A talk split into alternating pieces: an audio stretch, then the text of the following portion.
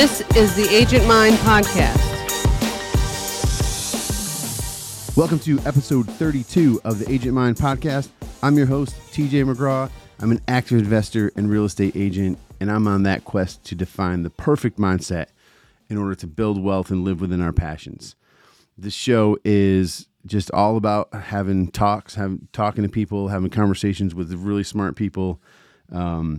I like that, if you've ever heard that saying, like, make sure you're the dumbest guy in the room, the dumbest person in the room. Well, that's what I'm trying to do with this podcast. I want to be the least smartest person in the room when I'm talking to these folks, because I'm trying to beg, borrow, and steal any little tips, nuggets of wisdom that I can impart into my business, my life. So I'm really just I'm taking everything in through these conversations. I hope you're doing the same, and filtering it through my unique situation, my unique business, and trying to implement things as much as I can. Definitely mindset wise, like your mind is able to change. You can train your brain for success, basically. That's it. I mean, that's all. That's a very deep topic we could get into, which we won't do today. I'm going to try to make this intro quick because I got kind of a long one today. My buddy, Mark Abramovich, is on the show. Mark the Lender.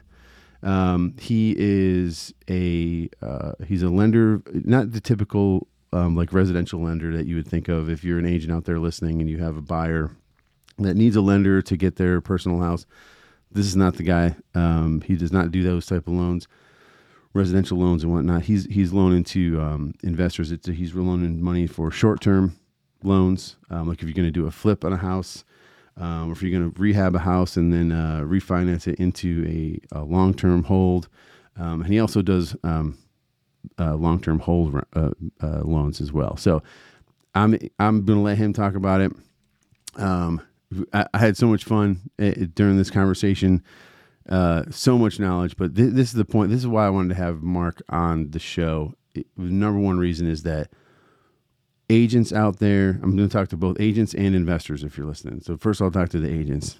Real estate agents out there, if you are not working with investors, you are missing a huge opportunity for, we're going to talk about all the opportunities you're missing in the show, but let's just make a note of that. You're missing a very big opportunity, number one, for repeat business, because what do investors do? I mean, they buy real estate.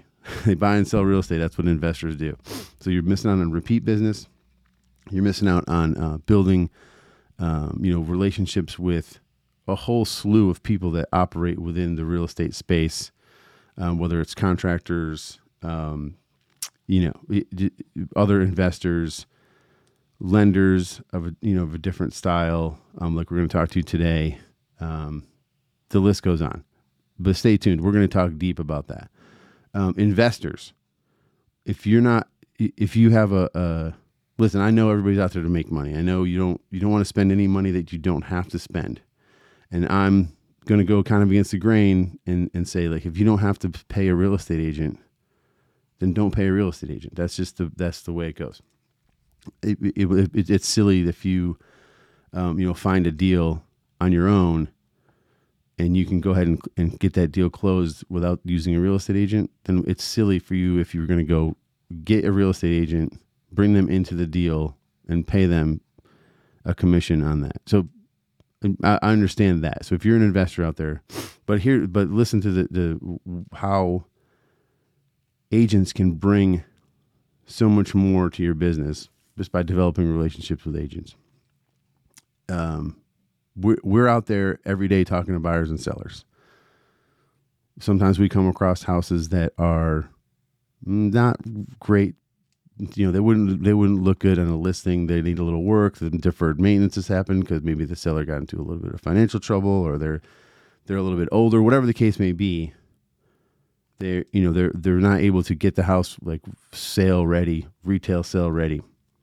So if you're working with that agent as an investor, what is that agent going to do? That agent's going to call you, say, hey, I got a house. They want to sell. They want to close quick with cash. It needs some repairs. Here's a list. you know, a rough list of the repairs. Let's go. Let's do it. So we can help each other. I know a lot of people know that. I've talked to a lot of agents that are like, oh, I don't work with investors. It's a headache. All they do is make offers, and all they do is want to lowball, and they want to cut your commission. Blah blah blah. Don't look at it like that. It's the wrong way to look at it. And if you're an investor, and you're thinking, why do I need to pay an agent? They don't do anything.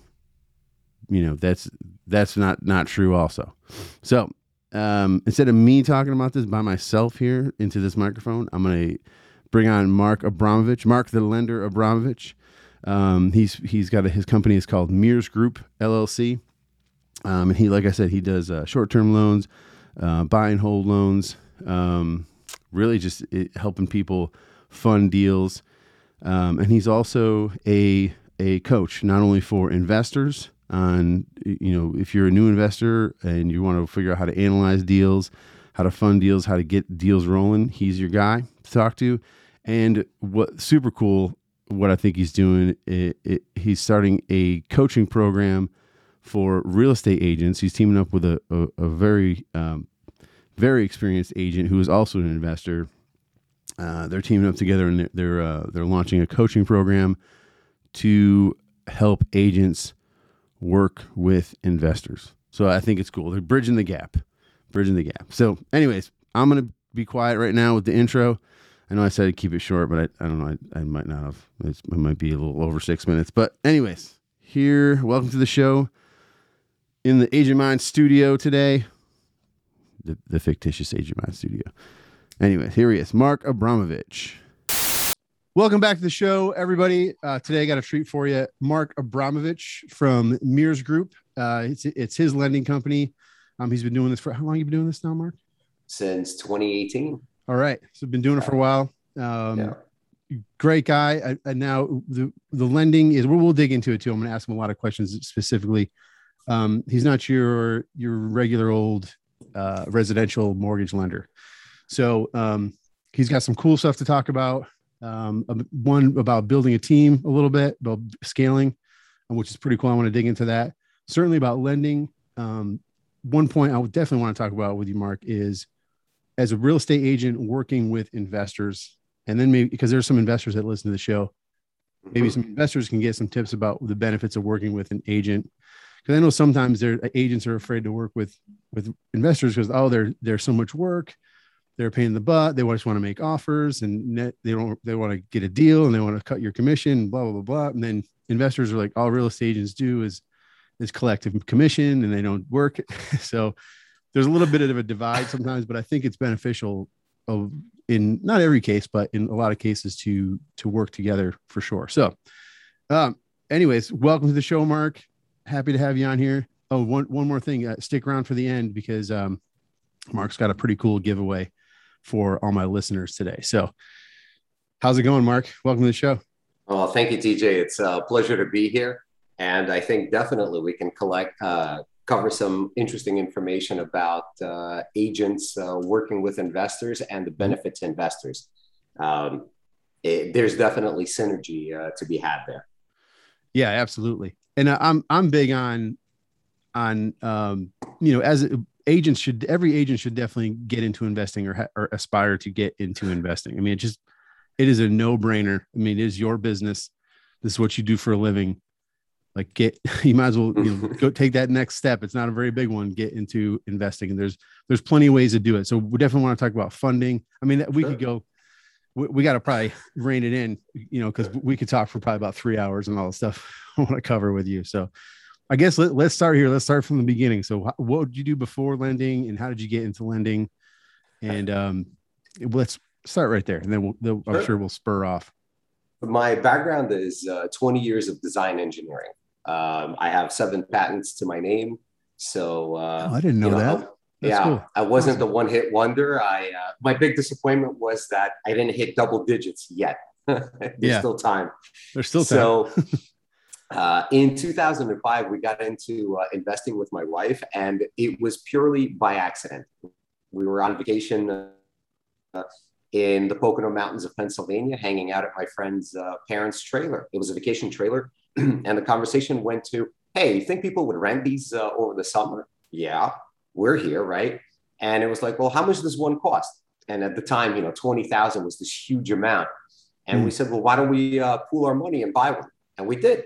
We owned and operated them for, you know, quite a few years. And then, and I always laugh and they say, if I knew then what I know now, I would own that community. It's really simple things, right? At the time, I didn't know about lockboxes. Wi-Fi, you know, we're talking 2005, 2006, right? Wi-Fi in the area was not an option, right? To have the automatic release boxes. Right. So what I was doing was driving up from New York to open up the place every time. And it was a 2.5 hour drive each way. Yeah. That's not sustainable. No, it was not. And what's worse, and by the way, you know, learn a lesson on hiring people, right? We, at the time, we actually had somebody we hired that was opening up the place and, you know, cleaning it up afterwards, which was great until the person started cutting corners and got banned from the community. So that's why I ended up doing it. And what was funny is, yeah, I found myself, and this is where I think a great point for everyone is, if you find yourself avoiding business just so you don't have to do the work, right? You're purposely avoiding it, you're done. Right. It's time to reevaluate or possibly close down. And that's what we did. Because along the way, you know, we bought our first house, we had our first son, you know, first child. And so I ended up, you know, with so much on my plate that driving up to the Poconos was just killing me. And I didn't want to do it. So I avoided business. And that's when we realized, okay, it's time to get out of it. So we did. Fast forward, quite a few years, we, you know, my wife and I, we worked, we saved up money, and we decided to get into investing again. And we bought our first multifamily, 6-unit building, and it's been wonderful. Okay. And so we got back into it, right? Got into property management. My lending was by accident. We joined the real estate education company, and we joined them in order to learn more about managing the property that we had bought. And then the second one, right? But along the way, you know, they were talking on stage about how you can be the money behind the deal.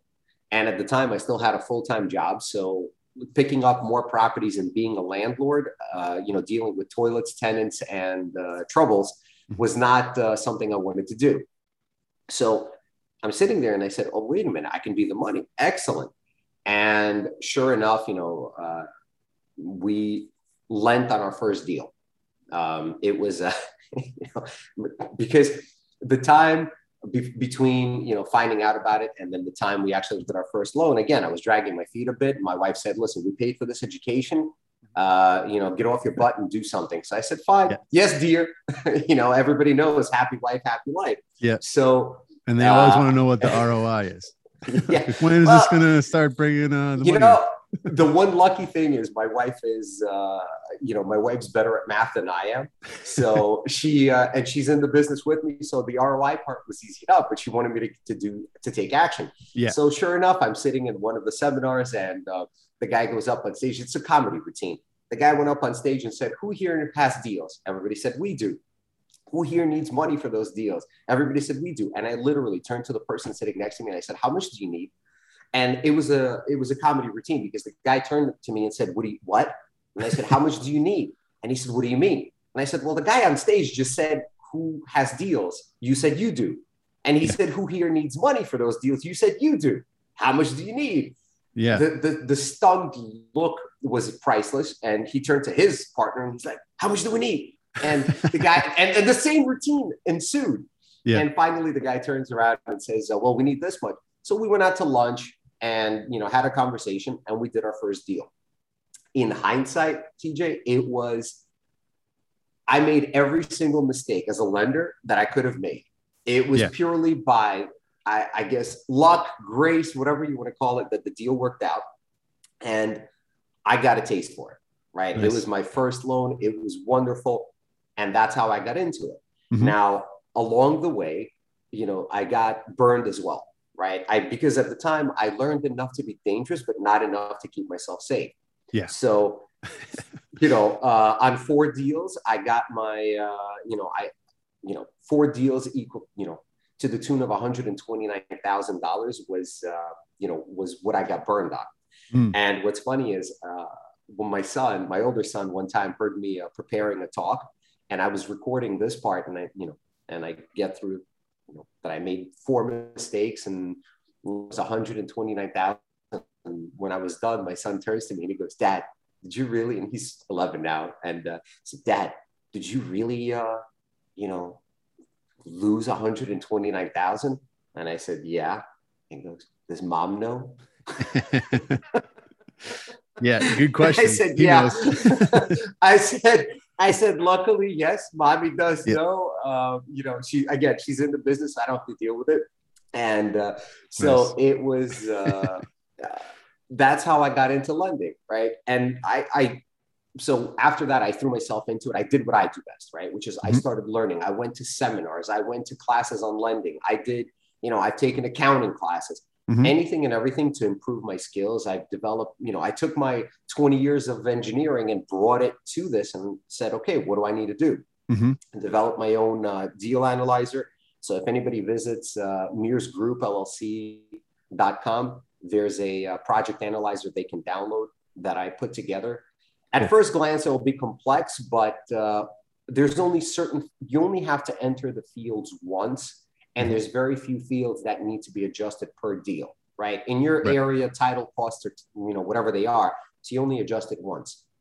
But I developed the tools that help myself and my clients stay safer, right? Have better, safer deals.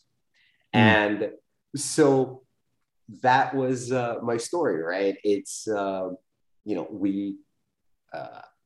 I learned and continued moving on. Now, since then, you asked me if I would be willing to share some numbers, and I don't mind. Yeah. I've done over 130 real estate transactions, whether it's loans or purchasing real estate. I have funded about $25 million worth of loans in the last 3 years. Nice. So, and I've analyzed just about 2,000, maybe a little over 2,000 projects by now. And, when you look at that many deals, certain things start standing out to you. Yeah, most definitely. So you've done a couple. You've done enough to model through. Nice. Well, that's and I don't want to interrupt you too much, because I know you got a lot of stuff to say. I just wanted to point out a couple things before we get too far. Sure. You talked about in the beginning of your story. You talked about if something starts to become a pain in the butt and you keep putting it off, that it's time to do something about it. Yeah. And I've said before, and when I'm a big believer in, I use the word procrastination because it kind of puts it in procrastinate doing business, or you just procrastinate because you just don't want to do it, or it's a pain in the butt, or you don't have the time, quote unquote. Procrastination is an indication that it's time to do a couple things: delegate it to somebody in your team, hire someone else to do it, or just change the situation altogether. Now, to your agents, let's start right here. Yeah. Right. Well, what does an agent do? An agent is sourcing deals all day long. You're calling sellers, you're calling buyers, you're dealing with people who own real estate day in and day out, right? All those leads are coming in. Well, now, if you choose to take the path of an investor or add the investor hat to your portfolio, right? If you decide to be an investor as well. Now, when you call about a property, so let's say you have a buyer as an agent. You have a buyer who says, okay, I want this perfectly fixed up house that I can just move into. You say, fine, I'm going to start looking for it. What happens next? Now, I'm not an agent, so I'm going to need your help with this. But what happens next is you start calling all of the agents, all of the people selling their houses, and you're looking for a house for your buyer, right? Okay. Some houses are going to be move-in ready, right? And now it just becomes a question of, does your buyer like this house? But some houses you're going to be looking at, and they're going to be complete knockdowns, or they're going to be, somebody lived there for 50 years, moved out, the kitchen and bathroom needs remodeling. It's outdated, right? It's got good bones, but it's outdated, and your buyer cannot move into it immediately. Well, for your buyer, it doesn't work. But now there's two options of what you can do with that house. Option number one is you as an investor can buy it for yourself. Mm-hmm. Right? Mm-hmm. Now you take your funds, right? The active commissions you've made elsewhere, and you funnel them into doing this deal. And you can buy this property, you can fix it up and you can sell it, or you can buy this property, fix it up and refinance it and keep it. Mm-hmm. Okay. So that's option number one. Option number two is if you still don't want to be an investor yourself, right? Not everybody wants to do it. It's a job like any other. So if you don't want to be dealing with it, this is where your list of investors you work with comes in, because now your buyer can't buy this property, but you having a list of investors can now say, oh, dear Mr. Seller, you know what? For your property that needs all of this cosmetic work, not a problem. I have someone. And you pick up the phone or you send out a bunch of emails and you tell your list of investors that, hey guys, I've got this property. It's an opportunity. Would you like to buy it? And here is where the benefit to the investor's agent comes in. You can collect double commissions, because now if you have a working relationship with this investor, not only are you collecting the commissions on the front, being the buyer's agent, but when the investor is done with the property and they're going to be selling it, you can list it for them as well. Now, they don't have to, obviously, but this is where the working relationship comes in, right? Yeah. Hey, if I found you the property, can I list it for you too? And you have just doubled your commission on the same property. Mm-hmm. What benefit does an agent bring to an investor? Well, listen, investors can't be out there looking for properties all the time, right? They have to deal with the property itself. So now having an agent that's able to find them a property and bring it and say, hey, I've got an opportunity. Right there, that's a working relationship. Mm-hmm. If you as an agent visit this property and you see that it's not a ready to go home for your buyer, but guess what? For an investor, it might be, take a video immediately. Take a video while you're there. Take some photos while you're there. Investors, it's all about numbers, right? Investors work on deal analysis, right? And I always say analysis is key. It's vital, right? It's the first thing that you need to do, right? Analysis is the most important thing. Right? Definitely. Just remember this quote: analysis is vital. Analysis is vital. Yeah, it's I've heard it say, you make your money on the buy. Correct. That's absolutely. If you don't analyze it, that vital step of analyzing it, and you don't know if you're making money on the buy or not. So that's right. Totally. Now, what does an investor need to analyze it? The investor, to analyze it, needs to know how much in repairs they're going to need to do, which means they need to visit the property. They need to have some way of collecting that information. Well, the agent, right? You as an agent being there, not only can you take a video, but you can throw together a rough deal analysis, right? A rough repair list of, okay, bathroom's going to need to be redone. Kitchen needs to be redone. There was a damage to the parquet in the den. We're going to need to replace it, right? And you throw all of that together roughly. Well, now when you bring this deal to your investor's looking at it going, okay, the ARV, right? The after repair value, you as an agent should know your market. You know what this property is going to be worth when it's done. So you know what the after repair value is. You know what the repairs are, because you visited the property and you've gone through it to see what needs to be done to bring it up to that level, right? Now, there's something that a lot of investors don't forget this. They're just bad at dealing with it. But let's say agents, sellers, they forget an interesting number, that an investor needs profit, right? It's a job to them. They're not going to live in the house, so they need to make a profit. So you take the after repair value, you subtract all of the costs, you subtract all of the repairs, you subtract the profit for the investor. Yeah. I'm glad you're saying this. I'm glad I'm recording this, because there's about 10 wholesalers that I'm going to listen to that one clip. Sure. To make a profit.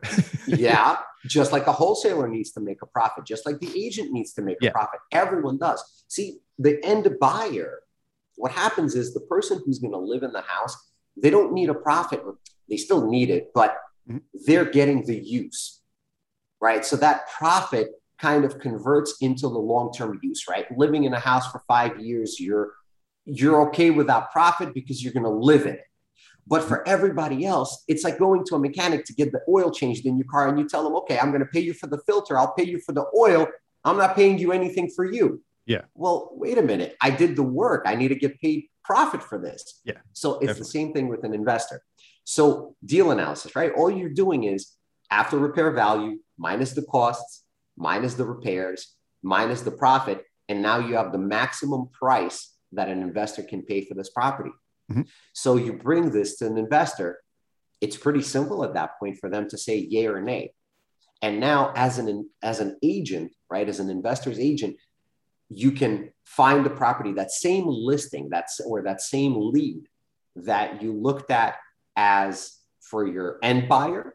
Mm-hmm. You now have it for your investor. You now can buy it for yourself as an investment, right? Mm-hmm. All of these opportunities open up to you. And by the way, that same buyer that's looking for a fixed up house, well, guess what? When your investor finishes renovating this property and you're listing it for your investor, yep, and you bring that end buyer anyway, if I'm not mistaken, that's 3 commissions you got paid. Yeah. We could talk about this and the nitty gritty details of this all day long. And I love this stuff because it's an opportunity that is out there and not a ton of agents are doing it. So there's definitely a huge opportunity here. Mm-hmm. This is how I kind of set it up. We're looking for listings. Like we want, when you get into the business, it's like list to live, mm-hmm, list to survive, list, you know, it's the main focus is on finding listings. Mm-hmm. So if you are, there's a ton of ways to get like distressed property lists and all that type of stuff. Okay.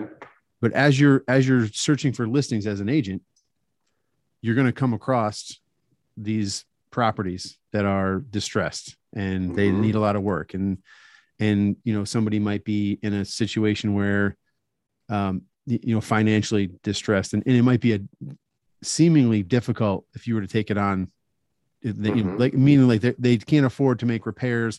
And, you know, if you were to list the house, mm-hmm, then all the buyers would want repairs if you even got to the point where you got under contract. So finding these houses, instead of going and listing it right away, if you had relationships with just a few investors, mm-hmm, and you set up your, you've already done the work on valuating the property. Yep. What's the after renovation value? You should mm-hmm know that as well. Those are easy things for agents to do. And then honestly, all you need to do is just add in a quick and dirty repair budget. Just give the investor's going to know if you say, right, you know, complete remodel kitchen, bathrooms, mm-hmm, they're going to know they're going to be in it 40, 50 grand on just that. Yep. So, and you should know that too, as an agent. I think, you know, if you've done a couple of transactions, you start to know like what the costs are for things to be mm-hmm repaired and replaced. And if you don't, just Google it in your area. Well, you get a rough idea. You know, if you're working with investors in your area, guess what? They already have those yeah repair sheets. They already have those costs. You don't need to guess. As soon as you start building your list of investors you're going to call up with an opportunity, guess what? That same yeah investor is going to tell you, here's the cost. Mm-hmm. Here are the costs I'm seeing. And they'll train you. Yeah. By the way, right? It's all about training and education. And my kids are still surprised when I turn around when you and I get on Clinton's call, yeah, right, for our, you know, now monthly mastermind. Mm-hmm. What's funny is my kids said, "You're in a class." I said, "Yeah, but you're done." I said, "No, I'm not. I've been learning my whole life, right?" And it was actually a mistake I made when I got out of college, and I thought I'm done for the rest of yeah my life.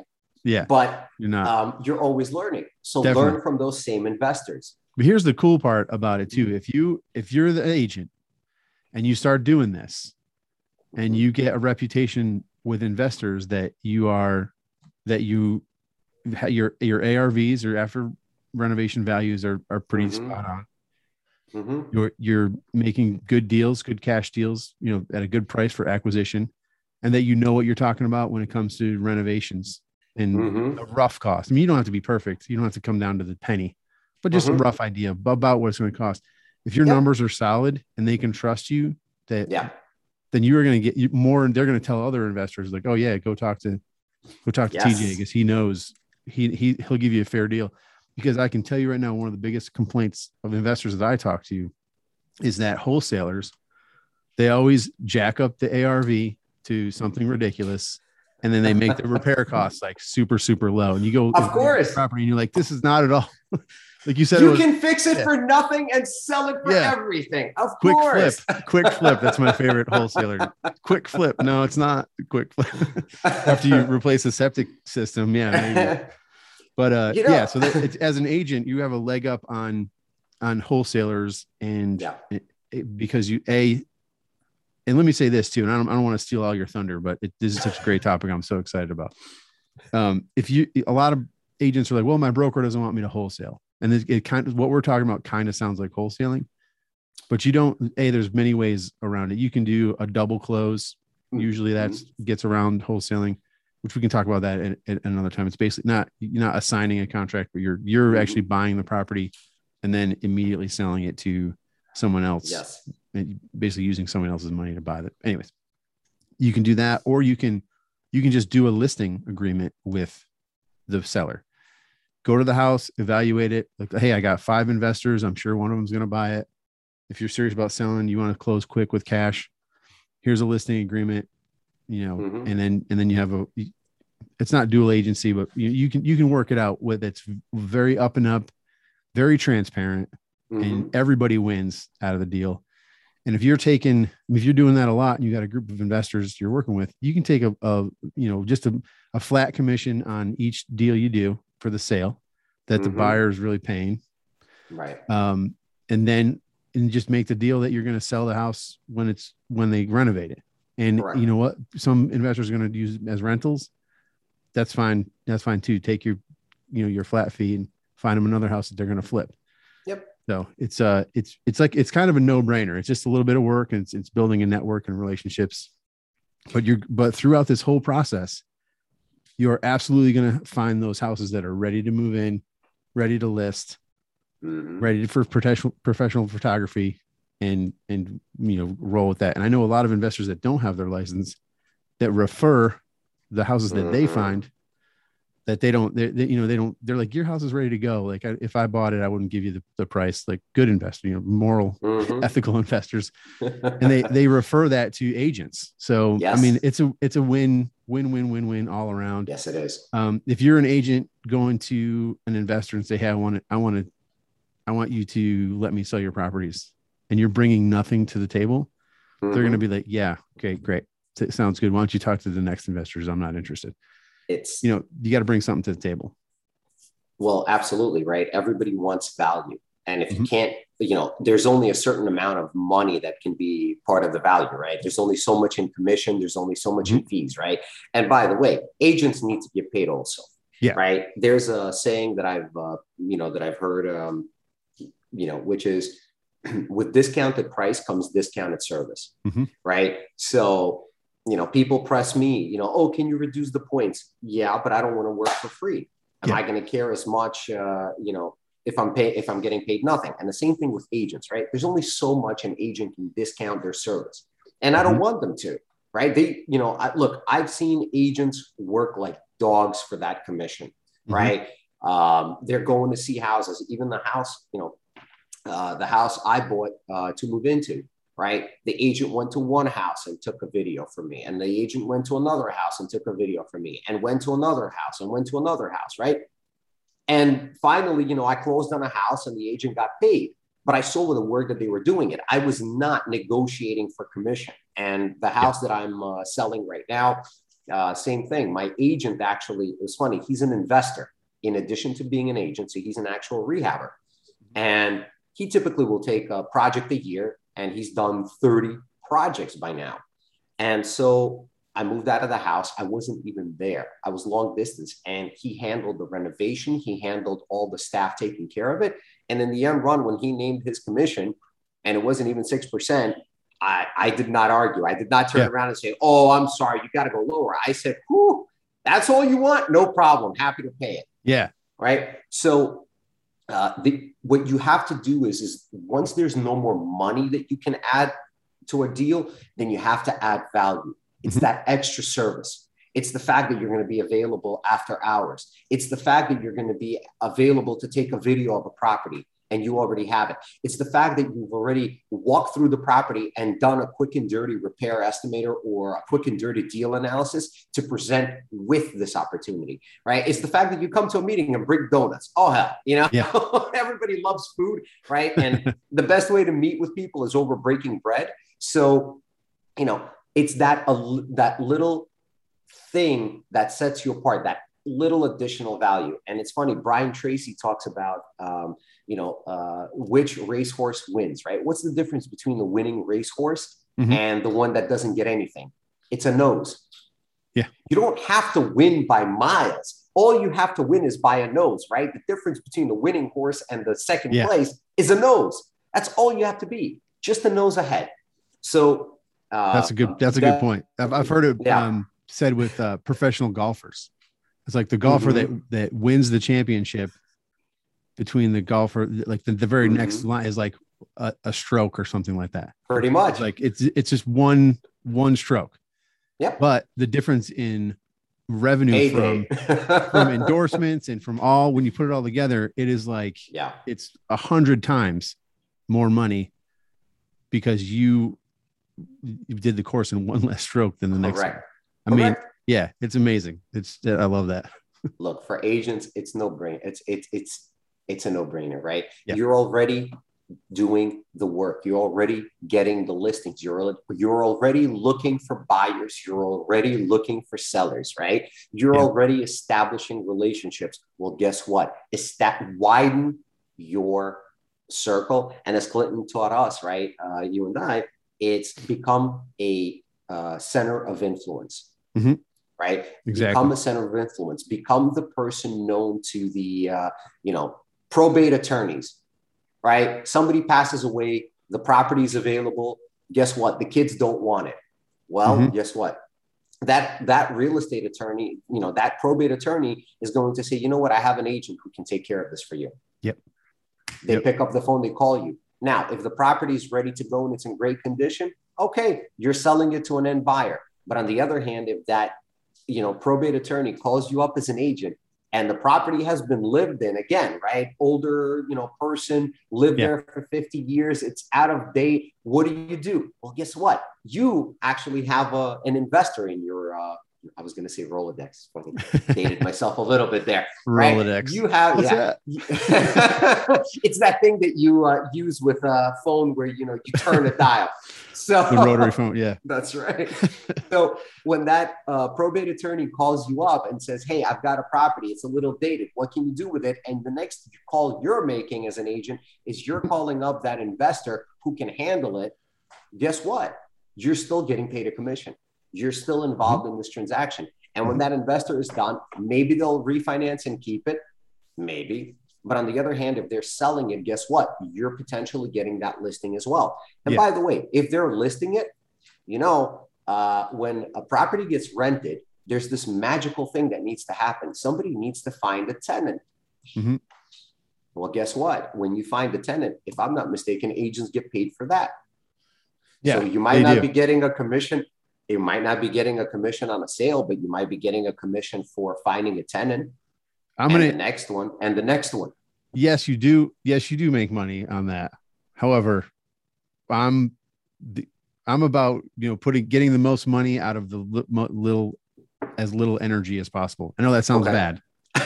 No, but finding the difference between finding a renter where you're going to make, 1 month's rent over finding a buyer for another client where you're going to make the equivalent of a whole year's worth of rent. Mm-hmm.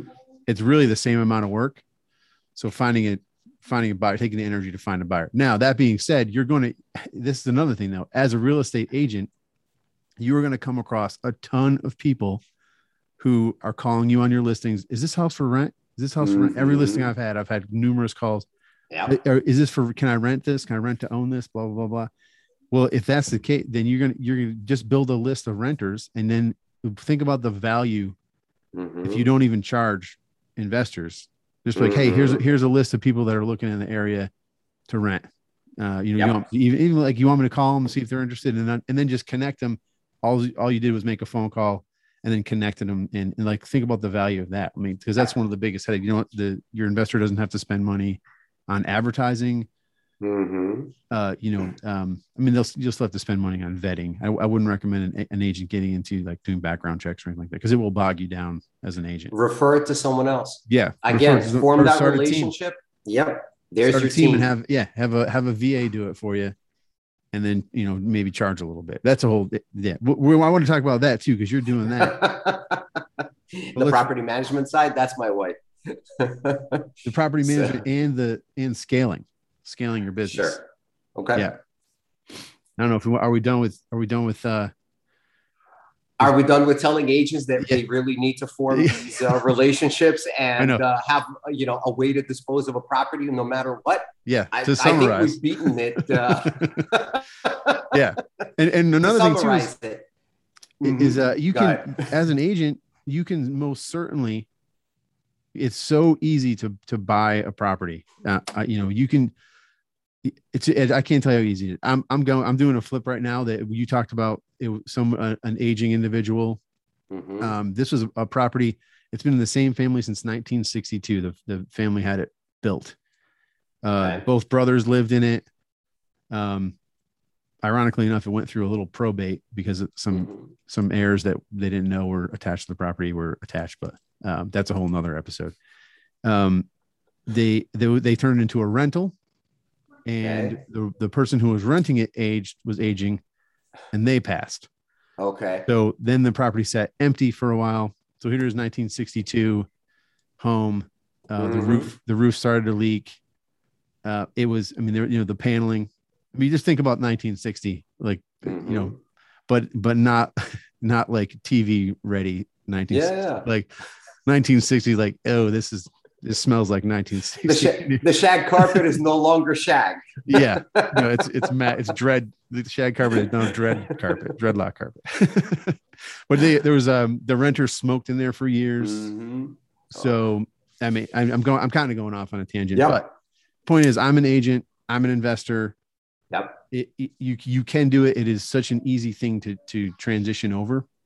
And my goal is, I mean, for me, it's a lot to manage the flip or manage the renovations. Yep.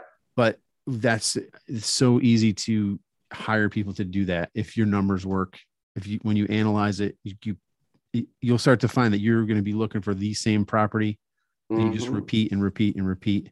If the numbers got to be the same, you got to pay your contractor to manage the flip.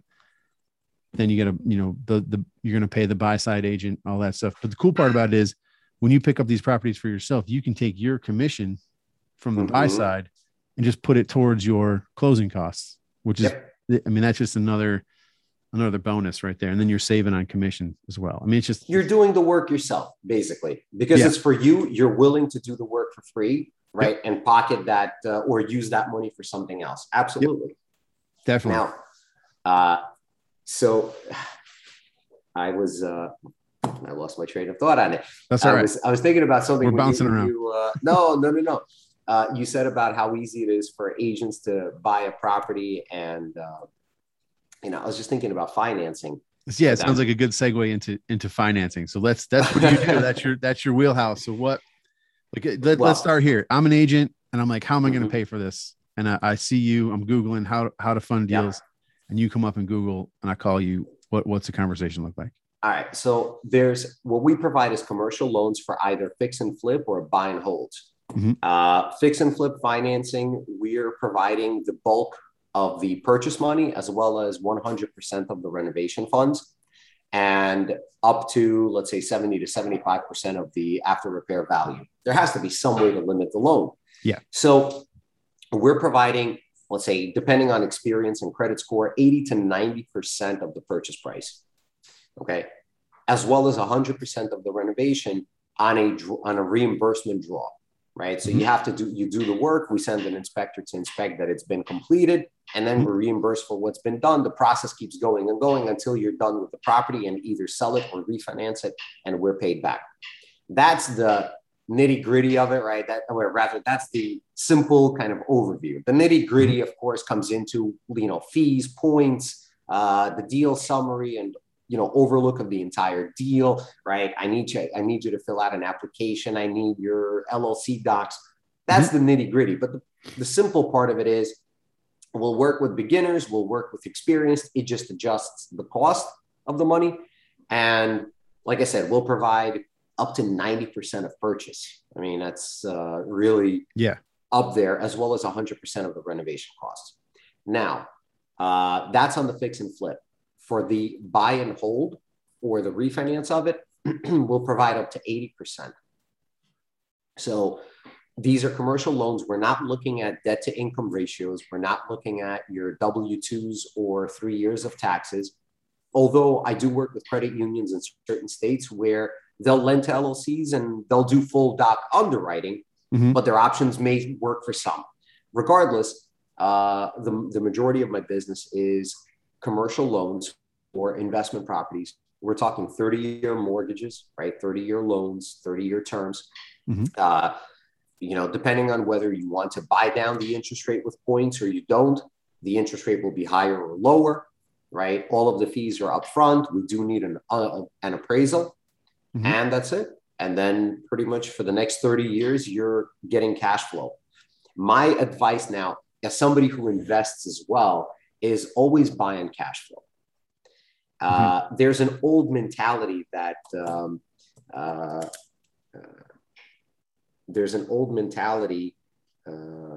that people have about rentals, that, okay, as long as my mortgage is paid, as long as all of my bills are paid, okay, in 30 years, I'm going to have a paid off property. Great. I've doubled my money.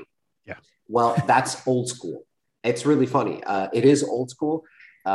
We always buy on cash flow, right? Not only do I want everything paid for, I want cash in my pocket every single month. Now, how much, that's already a personal kind of risk and reward tolerance for people, right? Is 7% enough for an investor? I don't know. Personally, if I was buying something for cash, the way I calculate it is I want 10% at least. But that's me. And it's actually really funny. My wife was explaining this to our friend's parents one time. And she was explaining about us investing into real estate. And she said, every month, we're getting, I think on the property we were discussing, we were getting about 12.5% cash on cash. And our friend's parents said, okay, so the mortgage is paid. Yes. And the property taxes are paid. Yes. And the insurance is paid. Yes. Okay, great. So that's it, right? That's what you're getting. No. And every single month we get a couple of $100 in our pocket. Yeah. What do you mean you get a couple of $100? Well, we get cash flow. No, but the mortgage is paid. Yeah. Yep. And the property taxes are paid, right? And the insurance is paid, right? Yeah. And you're still getting money? Yeah. We're still getting money every single month in our pocket. Yeah. That's how it works. It was such a mind-blowing concept to them, but that's the baseline for us. I wouldn't buy a property just on, on no cash flow. Now, for the last couple of years, definitely real estate has been going crazy, and you can't disregard appreciation, right? We're seeing double-digit appreciation in some markets, so you can't really ignore it, but I would still want some kind of positive cash flow every single month. Yeah, that's financing for clientele. And again, on our website, on MIRSgroupllc.com, right, there's a pair of deal forms to fill out, whether it's for a fix and flip or a buy and hold. And we provide a quote, right? We provide a deal summary to show what the numbers will look like according to us, right? We want to be on the same page as our clients. Plus, in the engineering world, I actually, when we were getting parts made somewhere, we would get a quote first, right? How much does it cost if I'm making 50 of these widgets? How much does it cost if I'm making 1,000 of them? How much does it cost if I'm making 1,000,000? Right? And the price would change, and you would choose vendors based on that quote. Well, same thing with real estate. I brought that over and I said, well, I think people should have a quote. I think they should know what they're getting into. This whole vagueness of, well, we could go as low as this percentage, we can go as high as that percentage. Yeah. No, if you're telling me if you've got an 800 credit score and you've got 10 experience under your belt, right? Then I can tell you what your interest rate is going to be and what LTVs we're going to provide. It's not a mystery. Yeah. Now, obviously, during underwriting, if we pull your credit and instead of 800, it's 500. And you told me that you had, and this is a real example. If you tell me you have three experiences, but it turns out that the three experiences was buying your personal house, painting one of its rooms, and renting it out in Airbnb, that is not experience. That's not three experiences. It's creative. It's creative. Yes. But the interest rate is still going to be for zero experience. Right. So, so I brought that over, right? If you tell me, if you're giving me real information to quote on, then guess what? I will give you real information back on what it's going to be. And we can put numbers together on this deal of what it should be. And I would like to segue into holding time. For investors, for agents, everybody needs to account for holding time of a property, for a fix and flip at least. This is a mistake I've seen a lot of people make, which is they don't account correctly. Investors will come to me and say, oh yeah, this project is going to take me, you put holding time at 6 months, but it's going to take me 3. Sure, it's going to take you 3 months to work on it. How long is it going to take you to list it, find a buyer and sell it and actually close on it? Oh, yeah. Okay. Well, it's going to be a month. No, a mortgage. Well, think about it. Your buyer is buying with a mortgage from a bank. Yep. A bank mortgage takes, depending on where you are and what the situation is right now, bank mortgages are 45 to 60 days. It's typically the time. Finding a buyer. I'd say 30 days is good. A 30-day time frame is good to really about a month. Your bank, don't forget, a bank is going to need an appraisal also. And that appraisal right now, I'm seeing crazy timelines. In some markets, I've gotten quotes for 45 days for an appraisal. Really? No. Yeah. Oh, that was, I looked at that. That's when I say, Mr. Buyer, let's talk to this other lender. Maybe, but guess what? The second best quote was 21 days. And I'm seeing this across most markets, pretty much across all markets right now. Yeah. So prices and timelines have gotten longer. Yeah, for sure. The appraisal is always the wild card sure. Absolutely. Now, my point is that 2 to 3 months to sell it is still time that needs to be accounted for, because guess what? That loan is still being paid for. The holding costs, and I laugh and I say in New York, for example, in the middle of winter, you need to heat the house. In Florida, in the middle of summer, you need to cool the house. So you still have utility bills while you're holding this property that need to be accounted for. So, we provide a quote. If everybody's on the same page and everybody's happy, great. We proceed with the loan. Yeah. Nice. So to break it down simple, I'm an agent. I want to get into my first house, my first investment. Let's just make it nice and round. So the acquisition and the rehab comes to $100,000. So how much money do I need going in? Like first time investor, give me a rough idea. Like how much money? Let's talk it this way. $100,000 to buy the property, right? $50,000 to renovate the property. Okay.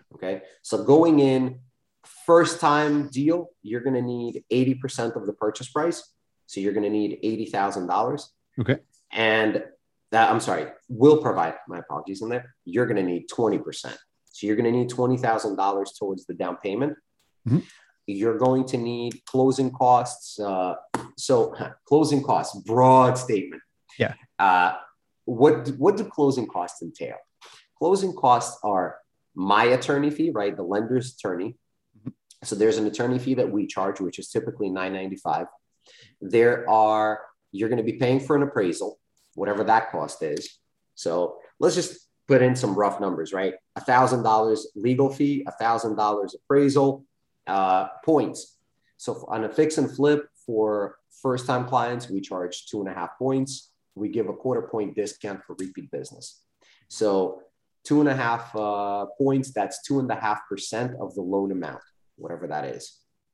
So in this case, $80,000 for purchase, $50,000 for renovation. The loan amount is $130,000. So 2.5% of that. So 130 times 0.025. So that's $3,250 for points, right? Are you paying your own attorney? Right. Some states you have to go through an attorney, some states you don't, but let's say You don't have to, but you're still going to have a friend of yours that's an attorney review your docs for $500, right? So on top of it, there's title cost, whatever that is, title insurance for this property, roughly 1%.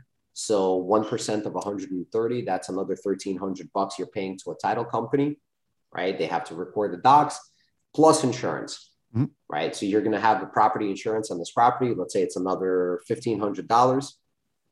So grand total is $20,000 for the down payment, plus $1,000 for the attorney, for my attorney, $1,000 for the appraisal, $3,250 for points, another $500 for your attorney, $1,300 for title work, and $1,500 for insurance. So grand total comes out to be roughly 28. Well, not roughly.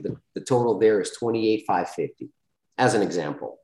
So that's what the investor would need to bring to the deal. Now, there's still some liquidity we would want to see, right? We want to see that you have 6 months of interest payments in reserve, and we want to see that you have 10% of the renovation budget in reserve so that when we close, you can actually start working on the project. And why do we want to see 6 months of interest? Well, because again, we're not looking at your income.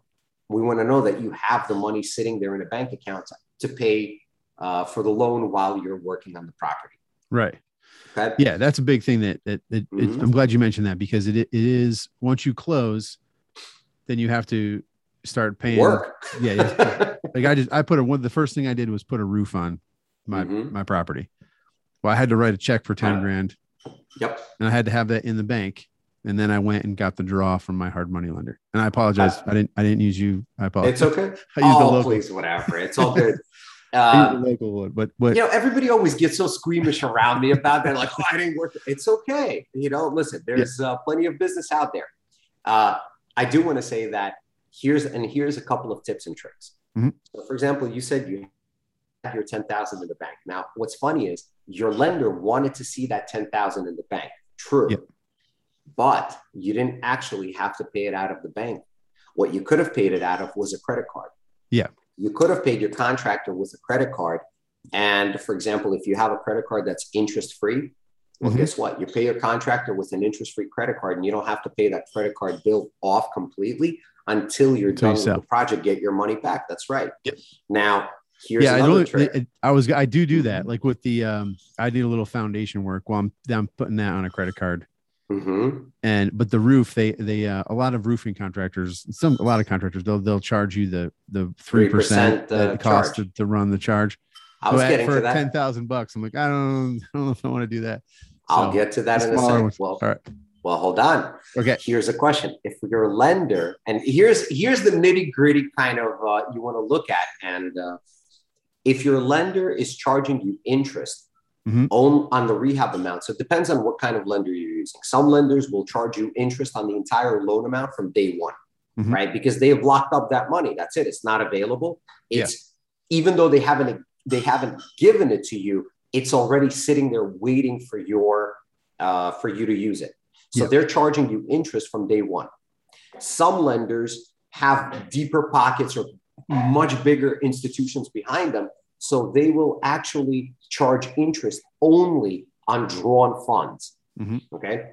Now that $10,000 that your lender reimbursed you, let's say they weren't charging you from day one. They just charge you from the day you draw it. Right. Well, your lender is charging you probably more than 3%. Yeah. Hard money, at least 10, right? At least 10%. Not necessarily. Depending on experience, it could get, you could get it cheap out there. But the point is, let's say 10%. Let's make it even simpler that it's 12%, so that it's 1% every single month. Well, 1% of $10,000 every single month is $100. Yeah. So every month you're paying interest in the amount of $100 as long as you now hold it, right? Well, what's more, 10% or 12% or 3%? Yeah. So you could have paid your contractor with a zero interest credit card, paid him his 3% charge, and not paid any extra interest on that entire amount. So you would have paid him $10,000 plus 3%. That's $10,300. Well, guess what? If you held that $10K for 3 months with your lender, you've already paid that same interest. Yeah. So just something to consider, right? And everybody always gets astounded, you know, when I tell them this this trick. Yeah. It's like, I didn't think about it. We're going into advanced. Oh, it's okay. No, this is all good for sure. Yeah, and I don't have a 0% interest credit card. I have enough credit cards. Mm-hmm. There was a time when I would open a credit card, move the transfer over, so I had 0%, and I had 0% on my consumer credit, my consumer debt for quite a while. Well, then I found myself, between me and my wife, we had like 12 credit cards. And I'm like, this is out. So we made some strategic moves, and we made an agreement that we weren't going to get any more credit cards.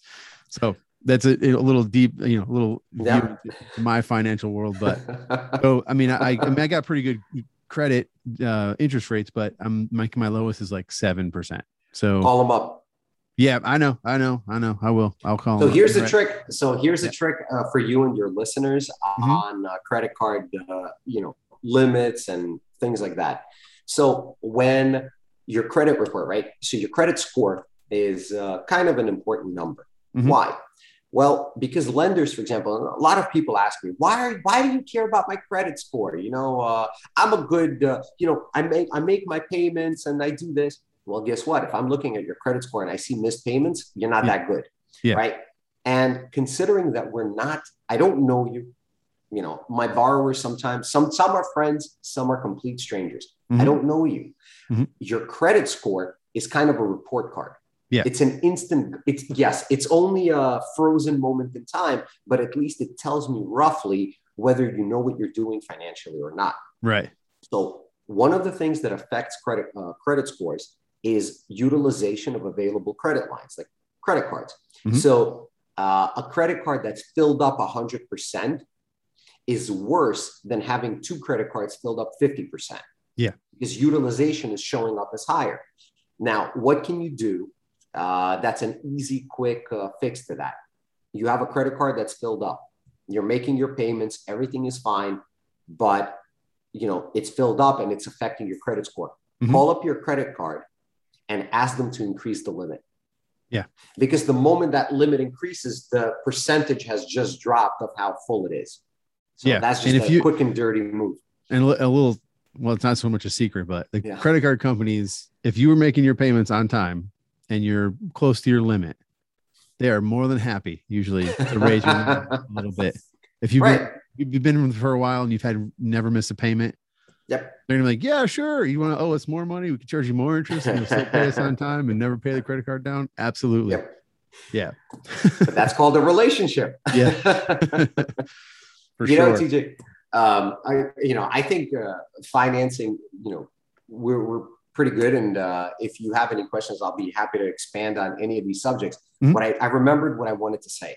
Okay. For your agents. Yeah. I wanted to tell them about so there are people that you're going to come across that want to sell their property, but they're what I call trapped in their own mind. Yeah. The property has a problem. And because of this problem, the seller thinks nobody will buy it. And because of it, they don't even list it. Mm-hmm. I have a real story, and it's funny that some things you don't realize until you have that real experience with someone to really drive it in. Mm-hmm. I was at a community center a few years ago, you know, at an indoor air show. And I was talking to a gentleman there, and we got to talking about real estate, obviously. And the gentleman's telling me, he says, you know, I have a condo. It's a 2-bed, 3-bath condo, and I want to sell it. I want to move down to Florida with my brother. And I said, what's the problem? Sell your condo. And he says, you know, the condo, and he's an older gentleman, probably about in his 60s. And he says, you know, I wanted to fix it up before selling it. So I tore out one of the bathrooms and, the kitchen needs to be remodeled. And, you know, I've got some old carpeting. But he said, you know, I ran out of steam. So the bathroom's torn up and who's going to buy it like this? And I said, but wait, you know, there are these magical creatures called investors who will happily buy your property. And he said, and he's looking at me, he says, really? they're going to buy it, but how much are they going to pay? Like, why would they buy it? And I said, well, the formula is pretty simple. And just like we did in the beginning of the show, I said, after repair value, minus repairs, minus a profit, right? Mm-hmm. Here's what it's going to be. And there's formulas that you can roughly put together, right? It's ARV minus, let's say 30%, minus repairs. That's the price. Mm-hmm. And he and I went through, and what was funny, I said, well, what's your condo worth? And he said, he's like, how do I know that? And I said, well, what are condos in your area selling for? And he goes, oh, literally next door, this condo sold for $320,000. Really? He said, yeah, but they had a fixed up kitchen. They replaced the carpet. I said, no problem. We're going to put that into the repairs bill mm-hmm. budget. Right. But I said, 320 is what you're selling it for. Right. He said, yeah. So we started subtracting everything out. And by the time we were done, he was going to be left with about $60,000 in his pocket. He knew how much he owed on a mortgage. He had all of these numbers. Nice. So $60,000 in his pocket. And the guy is standing there looking at me and he says, you mean I can sell my property, my condo as is? I don't have to fix it. And I'm going to have $60,000 that I can actually take with me to buy myself a new house down in Florida. I said, Yep. He was floored. It was, So I took his number. I gave it to a friend of mine that's an investor locally and put them in touch. Now, my point in this story is this guy wasn't listing it. Mm-hmm. He had nobody that he was talking to about this property, no agent, because in his mind, he could not sell it. In his mind, nobody would want this disrepaired property. Yeah. Now, if you're an agent, right? If you're an agent and you come across them, this is gold. They have not talked to anyone. This property is not listed anywhere. Nobody even knows about it. Mm-hmm. And in fact, I kind of want to bring up a second story again to illustrate that there's a conversation. You should be talking to everybody, right? Mm-hmm. You and I are in a speech class, and obviously, you and I talk daily. Yeah. This is our job. Yeah. And this is what people need to realize. You need to be talking to everyone. I have a client. She is an investor who purchased an investment property. And it's funny, I reached out to her and I said, okay, I'm still waiting for a contract to proceed on the loan. What's going on? And she said, I had to send a physical contract to my sellers. And I said, excuse me, what? She said, it's funny. They're friends of my parents. Now, mind you, she's an investor roughly my age, a little bit older. So as you can imagine, the parents are even older. So their friend. Yeah, I just want to point out that you did refer to a Rolodex earlier. So just for some context. I'm the generation of good music in the 90s. So that's what I'll tell you. So, so she's telling me, right. So the sellers are friends of her parents. Mm-hmm. So they don't do DocuSign. She needed to send them a physical paper contract for them to physically sign and send back to her. Yeah. Okay? So I want to make that point. And I want to say again, who knows about this property? What are they on Craigslist posting it up saying, hey, wonderful 2-bed, 1-bath available. Investors come take a look. We're selling it. No, nobody knows about it. Yeah. That's the gold. That's the gold where you have no competition. Yeah. For now. I mean, as millennials age and, 30 years from now, they're going to know how to do all that. Right. So the opportunity, I mean, like any opportunity, things change and evolve and you have to pivot and all that.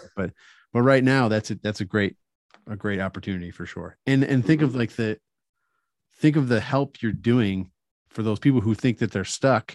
Yes. They don't know what they're going to do with this house. They just want to sell it and move into a smaller, nicer place in their dream location on a beach in Florida, for example. And you can come along and you be like, listen, I have the solution. I'll do all of it for you. Keep you in the loop and be transparent about the whole process. Yep. And this is how we do it. What do you think? And like you said, $60,000. Well, hell yeah. Let's go. Let's do it right now. Like they probably couldn't sign fast enough. I'll give you a horror story again. I really want to, I think kind of getting it through that there are people trapped in their mind. Mm-hmm. Right? That you can help. I think it's really important. I've heard a horror story. This was not one of my projects, not one of my loans, but it was an investor on a you know, in a networking event where I was, and he was telling the story that they bought a house where 5 years prior, the roof leaked in one of the back bedrooms. Mm-hmm. The owners did not have money to fix it, nor did they know how to. And it's really funny. You would think, well, what's the difficulty, right? Pick up a phone and call a roofer. Yeah. You know, not that simple. Yeah. Or your insurance company. But you know what? It's not that simple. Insurance people are scared of getting their premiums raised. Yeah. Roofing company. You know, we hear horror stories of contractors. Some are terrible. Then you get a leak and this and that. And so people get trapped, right? Their mind traps them. And this is a, you know, you and I can definitely segue into motivation and development off of this. But they were so trapped in their mind of what do we do? They literally closed the door to the bedroom and left it that way for 5 years. No way. Yeah. Yeah. Okay. Wow. So finally, when it, you know, when they couldn't, you know, this property, I guess I think this investor either left a door hanger. You know, how do we look for properties, right? How does an investor find one? You walk down the street, see a bad roof, you know, leave a door hanger. Simple. Yeah. And so this investor managed to come across them and bought it as is, right? They did the repair budget. There was a certain price they could pay based on the repairs they needed to do, but these people were trapped in their mind of who's going to buy my house. I just closed the bedroom on a leak for 5 years. Yeah. Maybe it'll go away. Yeah. Maybe it'll go away. Close the door. Maybe it'll go away.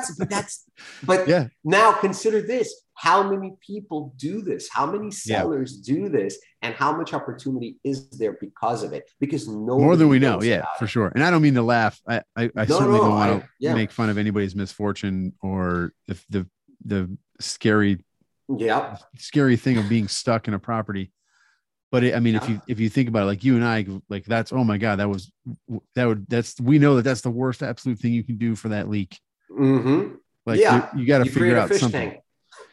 Yeah. That's I can't imagine the mold and after five years of that unhealthy living environment that they were living in. So I don't mean to make fun of that. I just, the concept of it and the idea, because we know better. We know that there's a way out. Yes. It's just, and that's the point. But, and it is with other things in life is like, I do it myself too on little things that I need to get taken care of. If a problem pops up in life or relationship with my wife is a perfect one. If we get into a little tiff in the morning, well, if I just ignore it, it'll go away. It never does. If I just close the door, it'll go away. The small problem goes away. The big one comes.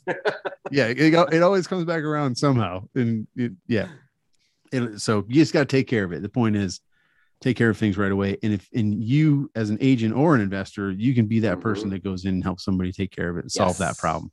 Yes. So that's the way you got to provide value. And that's a huge way to do it is to kind of show people or help people understand that you have a way out. Correct. Mm-hmm. You're a problem solver. That's what you're there for. And you don't have to look. The beauty of it is you don't have to be the person dealing with the mold in that room. Yeah. You have people for that. But that's where you make the connections, right? Your job is to be the center of influence. Your job is to know that you have a mold remediation company you're going to immediately call up and say, hey, I've got a problem. Or your investor that says, all right, I'll buy the property, but do you have a contact? Why, yes, I do. Here's the company you're going to work with for mold remediation. Mm-hmm. And here's the company that's going to do roofing. And here's the company that's going to replace a septic tank. Mm-hmm. And suddenly, right, all this business is flowing through you. And guess what? When the guy who's, the owner of the septic tank company, when he's buying or selling a house and he needs an agent, well, guess what he's doing? Yeah. He's picking up the phone and going, hey, you know, I actually need you to find me a house. And since I'm a big shot, you know, septic tank company owner, I'm not moving into a $50,000 condo. I'm moving into a $3 million house on the beach. Yeah. What's the commission on that one? Yeah, exactly. For sure. Yeah. It's about just being a good member of society and helping the economy, and it'll come back around. But here's the thing too. You made me think of something when you were saying that. So I'm going to kind of go out there and we're getting late on time. So we could do this all day, of course. As long as you want to, TJ. Think about this. Now, we're speaking to agents mostly here, which is great because more agents need to learn how to invest, but But picture it this way. If you develop a book of investors and then you get a couple, you get a reputation of an agent that is investor friendly, doesn't try to gouge you with your commissions, and you go above and beyond to help. A, you're going to get a ton of business from that. Mm-hmm. You're going to be given business to, like you said, roofing companies, septic companies, mm-hmm. Painters, drywall guys, all that you're going to develop a great relationship with those providers, those contractors. Yep. And you're going to get the deals. If you call them up and say, hey, I got another job for you. And then next mm-hmm. month, I got another job for you. You're going to start to get price breaks. Absolutely. Mm-hmm. So if you develop this team, the very simple next step is to get somebody, start a little advertising or start putting it out there that, hey, if you, as an investor, you don't want to deal with any of the dirty work, you get a hard money loan mm-hmm. and you fund the deal. And this is all my numbers. And this is what we'll do. We'll buy this mm-hmm. house. I'll take care of the whole thing. And then we split the profit. That way you don't have any yep. money in the deal whatsoever. And mm-hmm. you're just using your relationships and nurturing your relationships with your contractors and whoever else is involved. I mean, think about that. Like so you could just be doing deals mm-hmm. as a JV, joint venture, mm-hmm. what I'm alluding to. I mean, that's a whole nother topic. Yeah. There's so many ways. I say this all the time. There's so many ways to make money in real estate, and you really mm-hmm. don't have to have as much money as you think you need to have to get going, get rolling. Right. And the more you do, the more deeper you get into the world of investing. It's almost like the less money you need to get ball rolling on deals. Well, what you're doing is you're taking, think of it this way. Let's talk about finance a little bit, right? Your commissions are active income, right? Yeah. You're working for this income, right? So you do work, you get paid. Excellent. Now, the more you hustle, the more you grind, the more you work, the more commissions you make, but you're limited on time. Yeah. There's only 24 hours in a day, and your 24 hours are the same as mine. So there's only so many houses you can show. There's only so much commission you can make. But what you then want to do is you want to invest that active commission. You want to roll it over into investments, whether real estate or otherwise. But hey, obviously we know real estate. That's what we do. So you roll it into real estate investments, and then you start collecting passive income, right? Those are your rentals. You start collecting passive income. Now, what I want to, hammer in also is you should not be thinking about property managing your properties yourself. Yeah. Because management is another job. Yeah. That's something when you're doing an analysis, immediately plug in some kind of value for property management and hand it off day one. Yep. Okay. And even if day one, you still choose to do it yourself because you figure I'm a real estate agent, I know what I'm doing. Fine. Plug in into your analysis the number for property management, just because when you have 100 doors, you don't want to manage them. It's a job. So what you do is you hustle and grind for the commissions, right? So all the tips and tricks we've discussed so far on how to get listings, great. You get your commissions. Your income is at, let's say, 100, 200, 300,000 for the year. You're out there selling houses, buying houses left and right. Excellent. Now take a percentage of that, some percentage, buy a house. As we just discussed, to do a flip for you will cost you $30,000. So you take $30,000 and you buy yourself a rental that you can either fix up and refinance, or by the way, if you find a great opportunity for a fixed up house that's turnkey and ready to go, and you can just put a tenant in and hold it, do it. Mm-hmm. Okay. So you take 30,000 and you do this investment. Great. You hustle and grind the next year. Again, you're making your $300,000. Again, you take another 30,000 and by the way, that's little. You could take 40,000, you could take 60,000, right? 2 houses, and you invest it into 2 houses. Now you've got 3 doors, but don't forget that first house was paying you rent every single month. You started cash flow. Now year number 2, you buy another 2 doors, right? You do the same thing. Mm-hmm. Coming into year number 3, again, you're hustling, grinding as an agent, getting your $200,000-$300,000 in commission. But guess what? You now have 3 doors paying you rent. So every single month, you now have income coming in. You didn't have to hustle and grind for it. You went to the beach for a month and you hung out just, you know, drinking beer and doing nothing on the beach, swimming, having fun with your kids. Guess what? That rent still flowed in. While you sleep. Build up your portfolio. Yep. That's right. While you sleep, while you party, while you're having fun. And you are taking your active income and moving it, shifting it, investing it into passive investments for passive income. And that is the name of the game, because sooner or later, when that passive income is more than your monthly expenses, you're now free. Yeah. You're it's free like, to do whatever you want. What does Robert Kiyosaki say? Pay yourself first. Yep. And by that, he means buy an investment property that's going to infinitely make money for you with your active income. One of the best books I've read, and this is really at the top of my list, is The Richest Man in Babylon.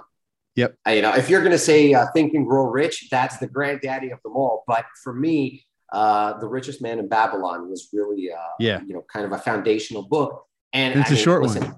It's a short one, and it's so fun. I read it to my son when he was 6, 7 years old. I kept reading it to him. And oh my God, my son loved it, because the stories are great, but the lessons are so important. Yeah. And in that book, right, 10% of all you earn is yours to keep. There's that baseline right there, right? Yep. 10% of all you earn is yours to keep. So that $200,000-$300,000 in active income and commissions, you know, in a year, guess what? $20,000-$30,000 is something that you should be keeping and investing to grow into a bigger nest egg.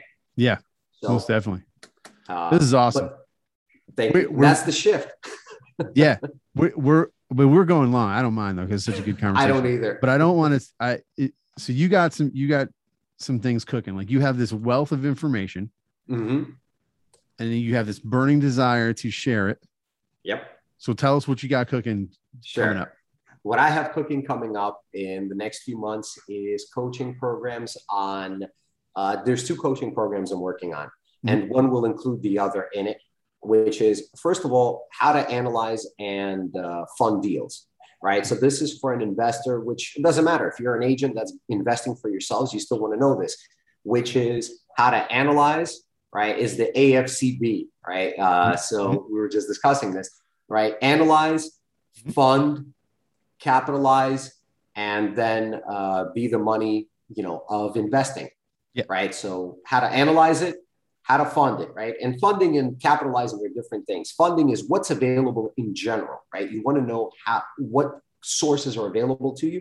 And then capitalizing is your own personal opportunity, right? Some people might have a rich uncle. I don't. So it's not an opportunity available to me, but it is out there, and you should know about it. I'm gonna have to be the rich uncle, I think, because I don't have one. So I'm want to be that role. I'm gonna be that. Excellent. And then how to be the money, right? How to be the money partner in a deal. And same thing, you know, we've been discussing. You mentioned that an investor can find somebody with money who's willing to fund the deal while they're the ones doing the work. Well, guess what? It goes the other way as well. Yeah. You can have an investor who's going to buy a property and they're going to work on it, but guess what? They're short on cash, and you're an agent that's hustling and bustling and, you know, doing deals, and you've got all this capital that you need to deploy. Guess what? You can be the money for the investor, but you need to know how. So one program is how to do that, how to analyze, fund, capitalize, and be the money in a deal. The second program, I'm working with an investor that's got 5,000 deals under his belt. So that's a heavy hitter, Rob Hansen. And he's been on the show. He's been on the show. Yep. I think show number, he was in the first 10 episodes. So if you look back, any listener, look back. Okay. That's a good episode to listen to Rob too. So Rob and I are putting together a program, which is how to be an investor's agent. Literally, this is the topic of the coaching program. It's going to be 7 to 8 weeks.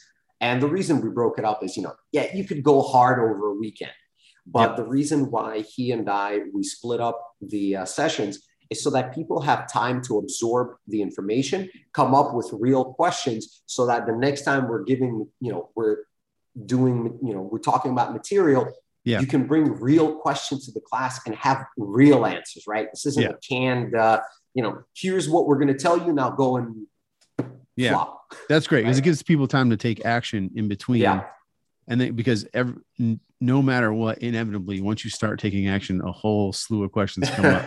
So if you're already done with the program, you're like, oh, now who do I call? What do I do? Not that you would be, I'm sure you wouldn't disappear. We're available. Yeah. Right.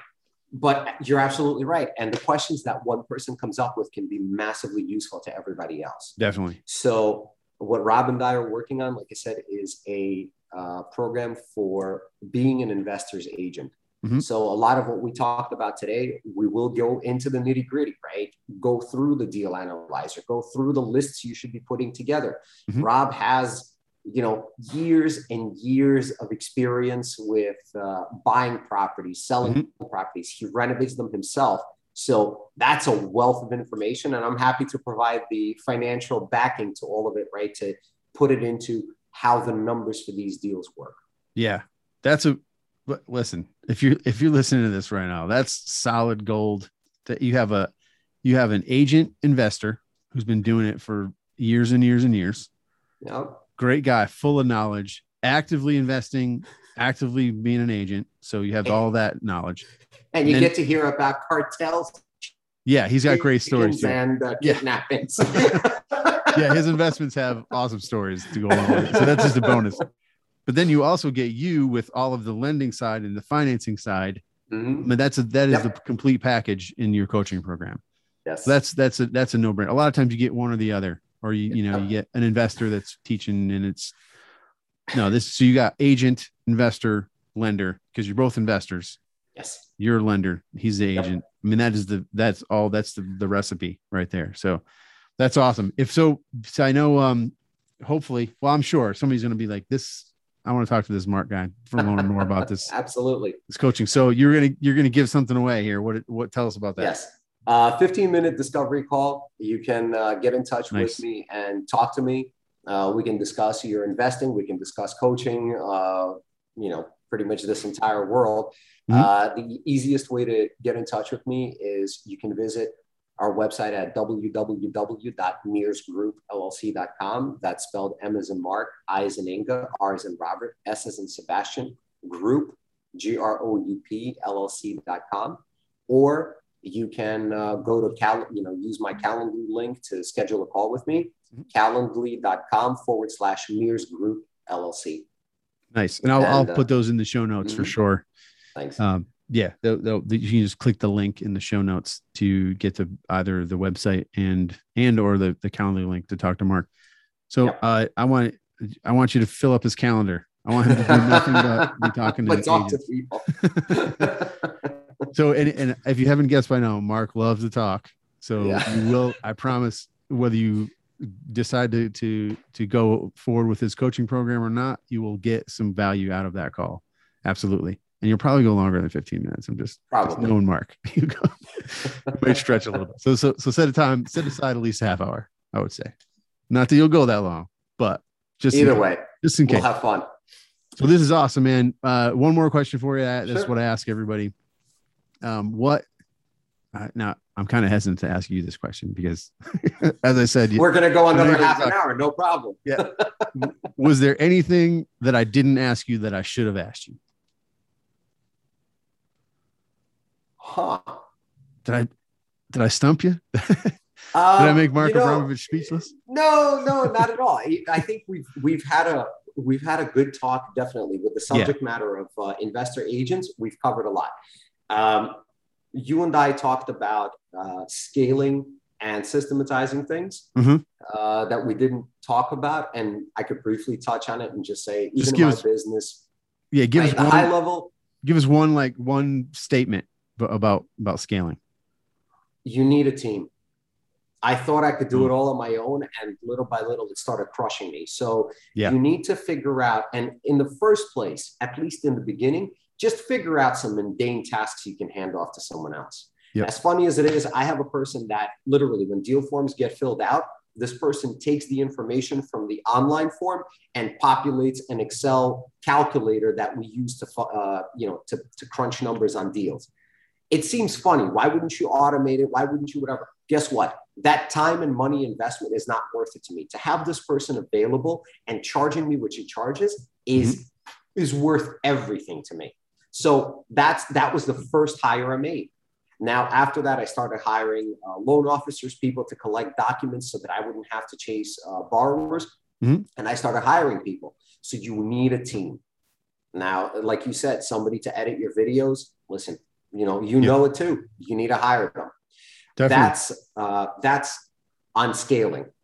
You need those people. Yeah. And make it simple tasks, right? Simple, repetitive tasks, nothing brilliant. Just keep hammering at it. Later on, you can start hiring people that are more creative, that you can, mm-hmm. You're cloning yourself. But to begin with, just hand off the tasks. Yeah. Now, the second thing is, and you and I talked about this before, and I want to tell people that, look, work is work, and having your own business and working for yourself. And as an agent, even when you're working for a broker, you're still working for yourself. Oh, yeah. This is your client list. This is your interaction with people. These are your contacts that you're forming. So you're working for yourself. It will be tough. You will have dark nights of the soul where you're thinking, why did I do this to myself? Oh my God, it's crushing. A deal will be going bad and you're going to be freaking out. It happens to all of us. If somebody tells you that they have this magical life, they haven't been doing it long enough or they're not doing nearly enough. Yeah. All of us, have our stories of getting burned. All of us have our stories of bad deals. It happens to everybody. Just know that you're not alone. And this is also where, again, that network of people that you can reach out to and ask for guidance or even just cry on their shoulder, it helps, right? Having, my wife has been wonderful for me to talk to. It's funny because we will have these talks where I tell her my problems and she solves them, and she tells me her problems and I solve them. Mm-hmm. And what's really amusing and amazing is that what I see as these huge burdens that are crushing me, she laughs and says, all right, here's what we're going to do here. Here's what we're going to do there. Here's what we're going to do. And I sit there going, it was crushing me. Yeah. How did I not see the simple solution? And vice versa, she'll turn around and lay on me her problems. And I laugh and I say, well, that's simple. We're going to do this. We're going to do this. We're going to do this. And she's sitting there going, wow, that's so simple and so elegant to do. So you just know that you will have tough moments. Mm-hmm. Know that there will be bad deals. Know that you are not alone and know that you need to find people around you that can be your mentors or at least on the same level as you to help you out and, be a shoulder. Exactly. And to sum it up for me, a team doesn't mean, hire staff, right? Necessarily. It could, but right. a team means find a mentor or many mentors that you can bounce things off of and help guide you, mastermind with peers, network. Because you'll find that you are not alone in your challenges. And, whether it's passing things off to someone, to, like hire somebody, excuse me, to do a mundane task or hire a VA or pay somebody, go to Fiverr and pay somebody if it's a one-off thing. Yeah. I mean, a great example is I send newsletters every month and I was stuffing them. And they're like, when you stuff newsletters and the stamps and all that stuff, it's crazy. So I started. Don't you have kids? Yeah. Oh, that's what I'm going to say. So now my 12-year-old does that for a small nominal fee every month. Mm-hmm. She does it and it's great. She's much faster at it than I am. So, but it's just about that. Hire it out. Procrastination, hire it out, pass it off, bounce things off of people and, surround yourself with people who are on their way up or have done the things that you aspire to do. Fellow travelers. That's right. Fellow travelers. Awesome. All right. We got to end it. We got to end it now. Unfortunately, all good things come to an end. If you're willing, we'll do a Facebook Live on the Facebook page. Okay. To dig into this specific topic a little bit more. Sure. I'm calling you out right on the recording here. No problem. All right. Let's do awesome. It. So we'll schedule that. But in the meantime, do yourself a favor, book a call with Mark. Go to the MIRSgroupllc.com. You can get your Calendly link from there too, right? Yes. Perfect. Yes. So do that. Click on the show notes. Click on the links in the show notes. Schedule a call. Pick his brain for a few minutes, and learn more about his coaching program, which is going to be phenomenal. And it's beginning of next year? Most likely, yes. It may happen sooner, which will be a bonus to everybody, but by beginning of next year, definitely. You're just wrapping up you're making sure that this is a quality coaching program. Yes. And you don't want to launch it too early. I get that for sure. No. Yeah. Awesome. So cool. So do all that. Thanks, Mark. Man, it's been awesome. Likewise. Thanks, TJ. Take care, everybody.